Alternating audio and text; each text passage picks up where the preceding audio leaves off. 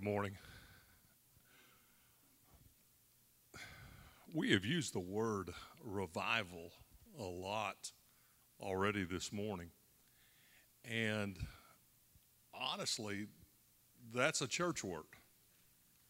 Um, that's a word that, um, especially in the context in which we talk about it, um, is probably not found in many conversations outside of, of church life. And if you didn't grow up uh, in, a, in a church home and, and perhaps even a, a Baptist home, um, that term might be a little unfamiliar uh, to you this morning.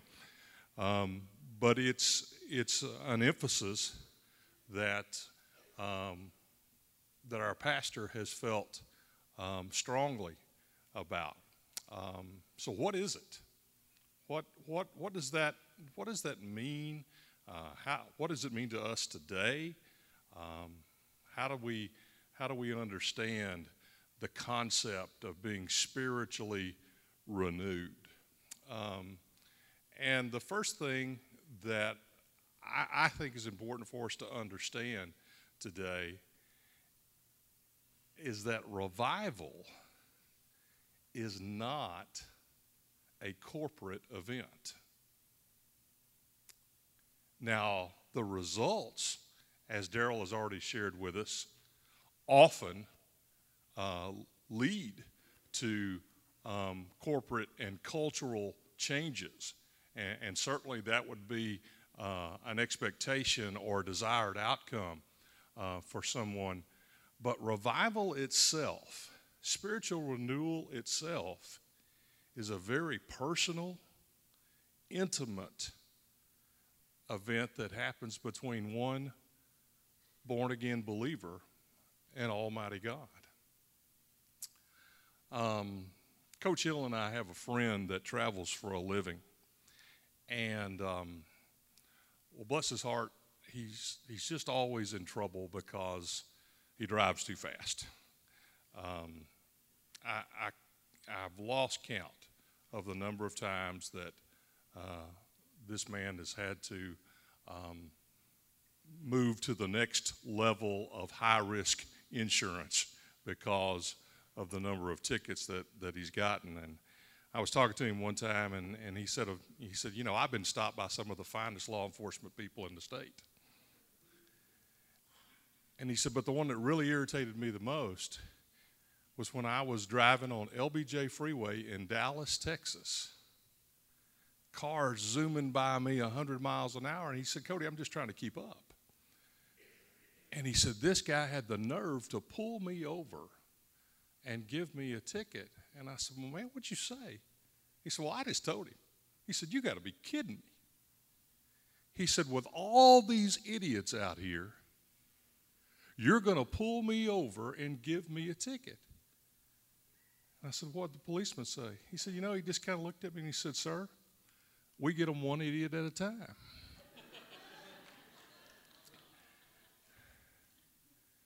the concept of spiritual renewal is the very same thing.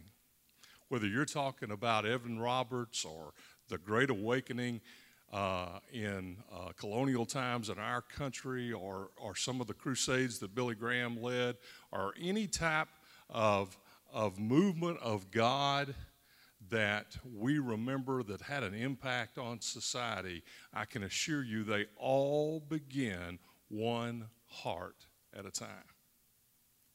And so this morning, I think it's imperative as we go through um, this process and as we look at the, the various scriptures and stories that we'll be looking at today, that we understand God wants to speak to me.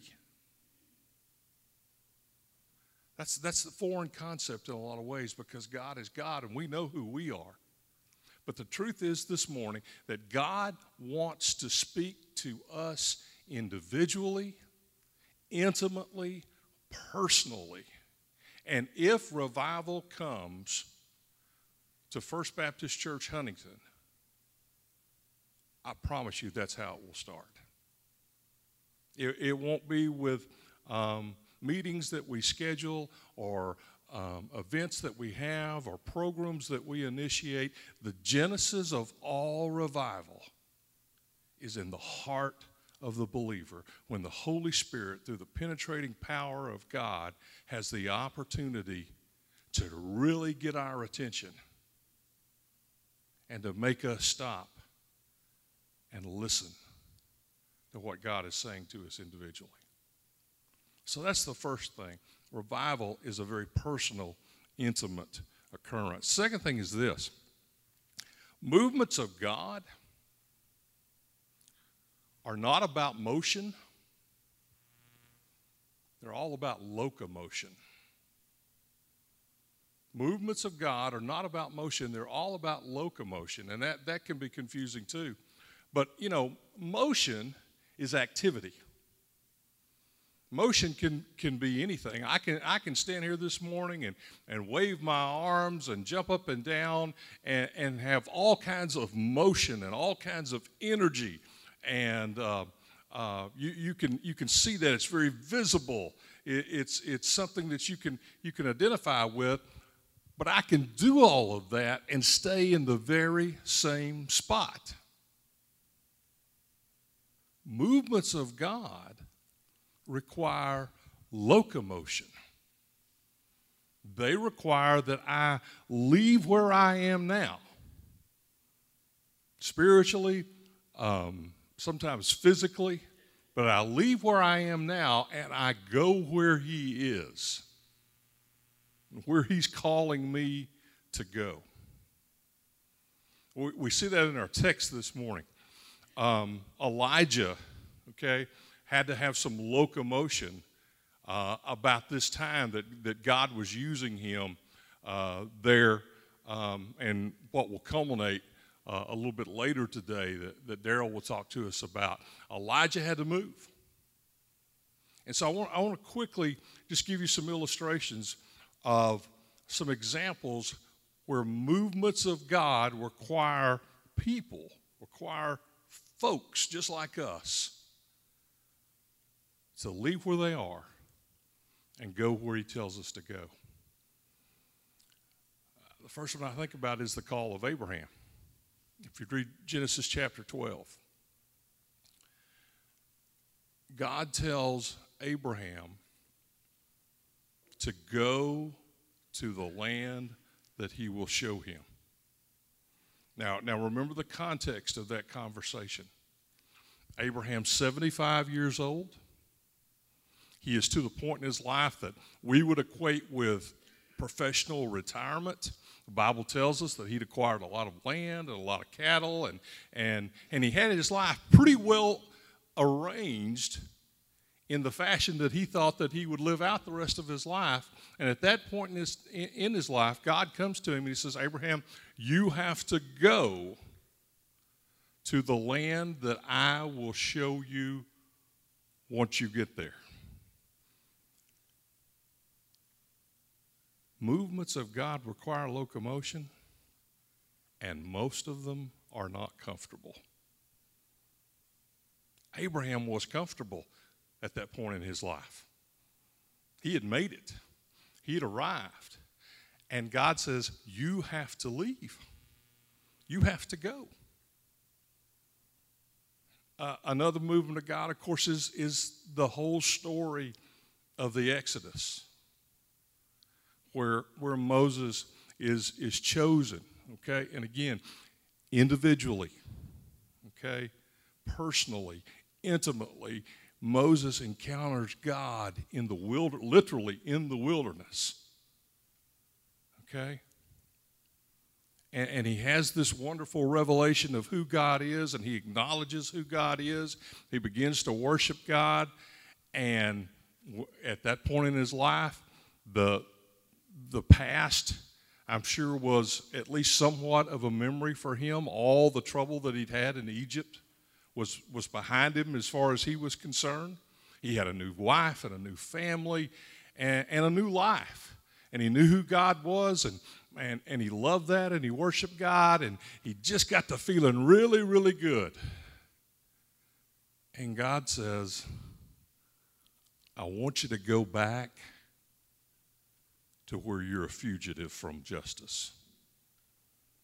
Moses, I want you to go back to the place where they hate you,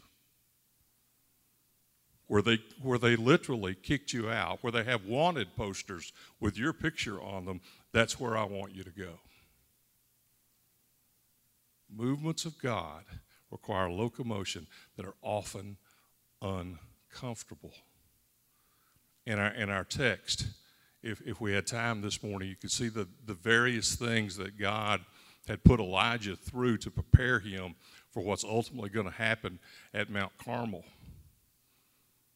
You know, there, there are times when, when he's starving to death. And, and, and literally, God sends, sends birds to, to attend to his, to his needs. Uh, there's the time that he encounters the, uh, the lady and her son, and, and, and they have uh, only enough provision for one meal. And, and God, through Elijah, says, No, that, that's going to provide for, for all of us. Some very unpleasant, uncomfortable experiences that God has intimately with Elijah to prepare him to show the power of God on Mount Carmel. If you look in Philippians, Paul talks about Jesus and his, his decision uh, to come to earth. And Paul talks about the, the splendor of heaven in which he resides, just, just briefly.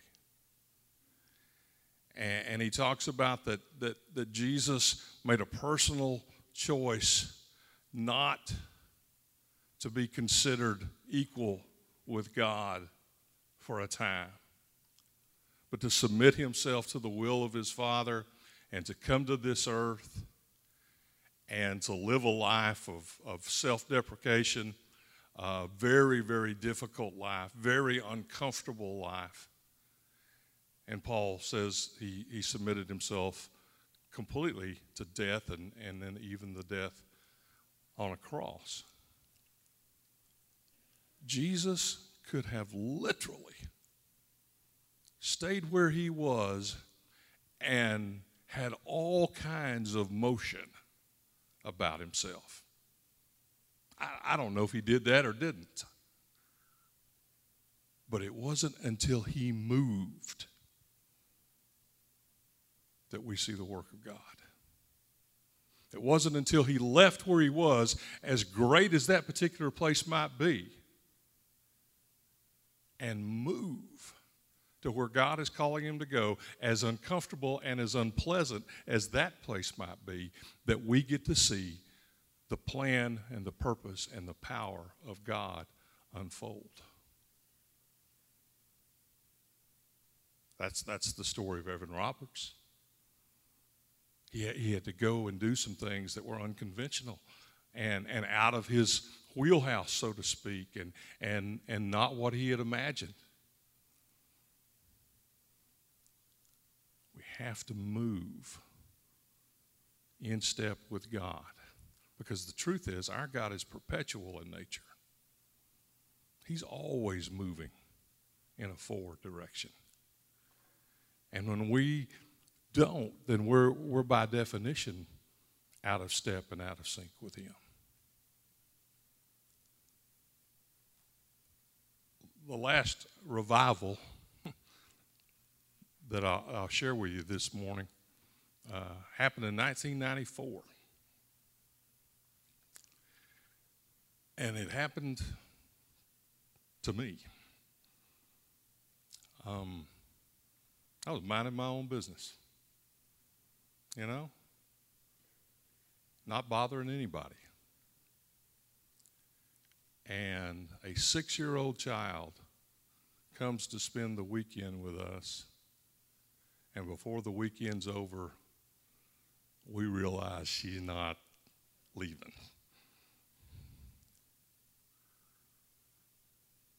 I had to move. I had to do things differently than I had done before. all of a sudden I had a responsibility that, frankly, I didn't understand. I was 30 years old and pretty much used to doing the things that I wanted to do when I wanted to do them, and I had enough money to to do what I needed to do, and and uh, I didn't bother anybody, and anybody didn't bother me, and I'd known Jesus since I was, you know, 12 or 13 years old, and I had my ticket punched, and everything was pretty good. Now all of a sudden, there is a human being in our house who's not leaving. Let me tell you that in every sense of the word was a revival for me. Because I had to do some things differently and I had to move out of a comfort zone. I had to, God was speaking to me intimately and, and trying to tell me desperately that, that the life He had given me was not for me, but so that I could share Him with someone else. And when I did not listen, just like the people, the children of Israel did not listen, when Jezebel and Ahab were, were leading them astray. I didn't listen. They didn't listen. I'm, I'm sorry. They, they, they would not uh, turn and repent and follow God. They kept doing their own thing, and God said, okay, it's, it's just not going to rain. For me, he did just the opposite. He said, okay, you're not going to listen. So I'm bringing a flood to your house, boy. And that's exactly what he did overnight. And it required some locomotion on my part. It required me to get out of a comfort zone. Frankly, it required us to come and join First Baptist Church. That was the catalyst of us coming here because we felt that this was the place that Chelsea needed to be to grow spiritually. I was, I was fine doing what I was doing, but that's not what God had in mind. And God will use events in our lives, just like He did in the, in the text of our story this morning. God will use events in our lives to get our attention so that we can move from where we are now to where He wants us to be. And that is revival. That's spiritual renewal.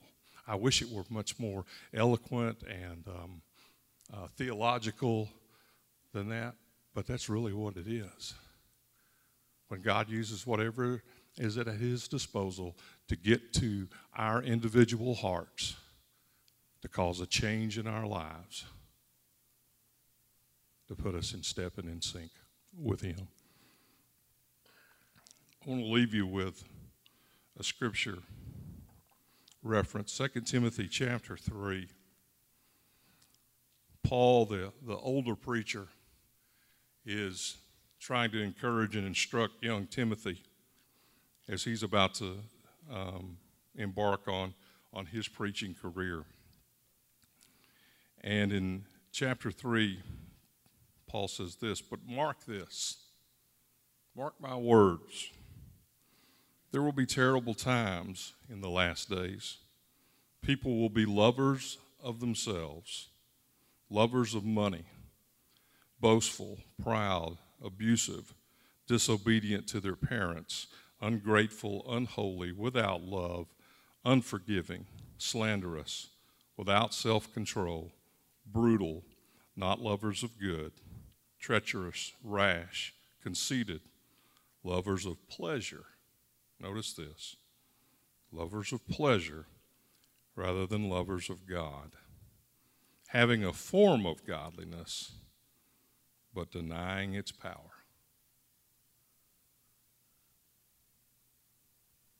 To me, that's a pretty good snapshot of where our world is this morning.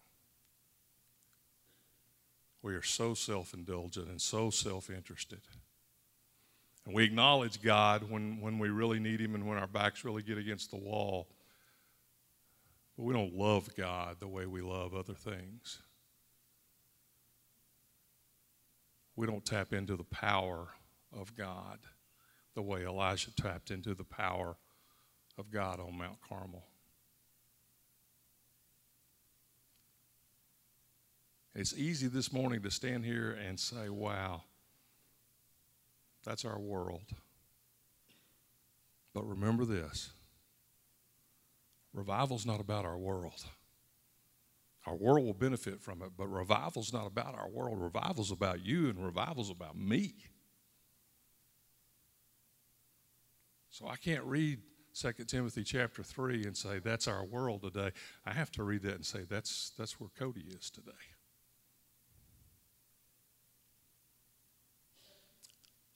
So I'll, I'll conclude my portion this morning and, and just ask you to, um, to bow your heads for a second and um,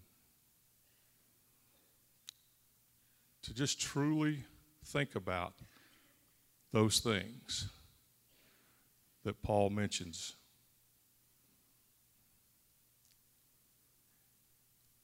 And allow God, allow the Holy Spirit for each of us to get real specific. Paul had some generic terms there lovers of things and lovers of money and um, other unflattering adjectives. But I believe God wants us to get really, really personal and really specific and uh, identify those generic terms with the things in our lives that keep us from being what He has in store for us to be. So we'll just take a few moments and and uh, just just enumerate those things in, in your own mind, and they'll be different for each one of us. But those, those things that, if the truth were known today, and if, if we really were honest with ourselves, we would have to say, we put these things in the place that God should rightfully have. And we know we need to move away from that.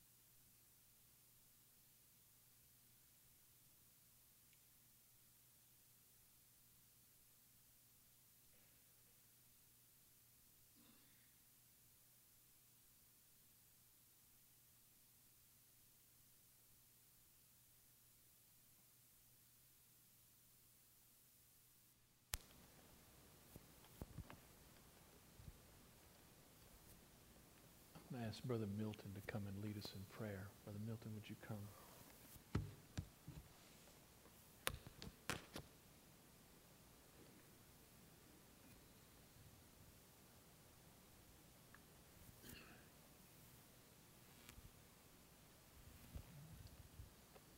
Most gracious Heavenly Father, our loving God, as we bow before you this morning, God, I just pray that we would take these things into our heart that we've heard Brother Cody tell us this morning. Father, I have looked into my heart and tried to identify a few things, God, that I know that you're not pleased with me about. Father, I ask that you would just help me in my life, that I would overcome these things and that my walk with you would be straight. It would be pleasing unto you. Father, I thank you for the time that Brother Cody has put in and those other that will be speaking to us this morning that a true revival will come to our lives. A revival that would be pleasing unto you. It would become close to you. Father, I thank you for what this church means to me. I thank you for those that are in leadership capacity, God, that they would seek your will and they would lead us in the way you'd have us to go. Father, just be with us during the remainder of our time today, that we would just have open hearts and open ears and open mind, that would be mindful unto you, God, that we would just understand what you'd have us to know today. I pray all these things in Jesus' name.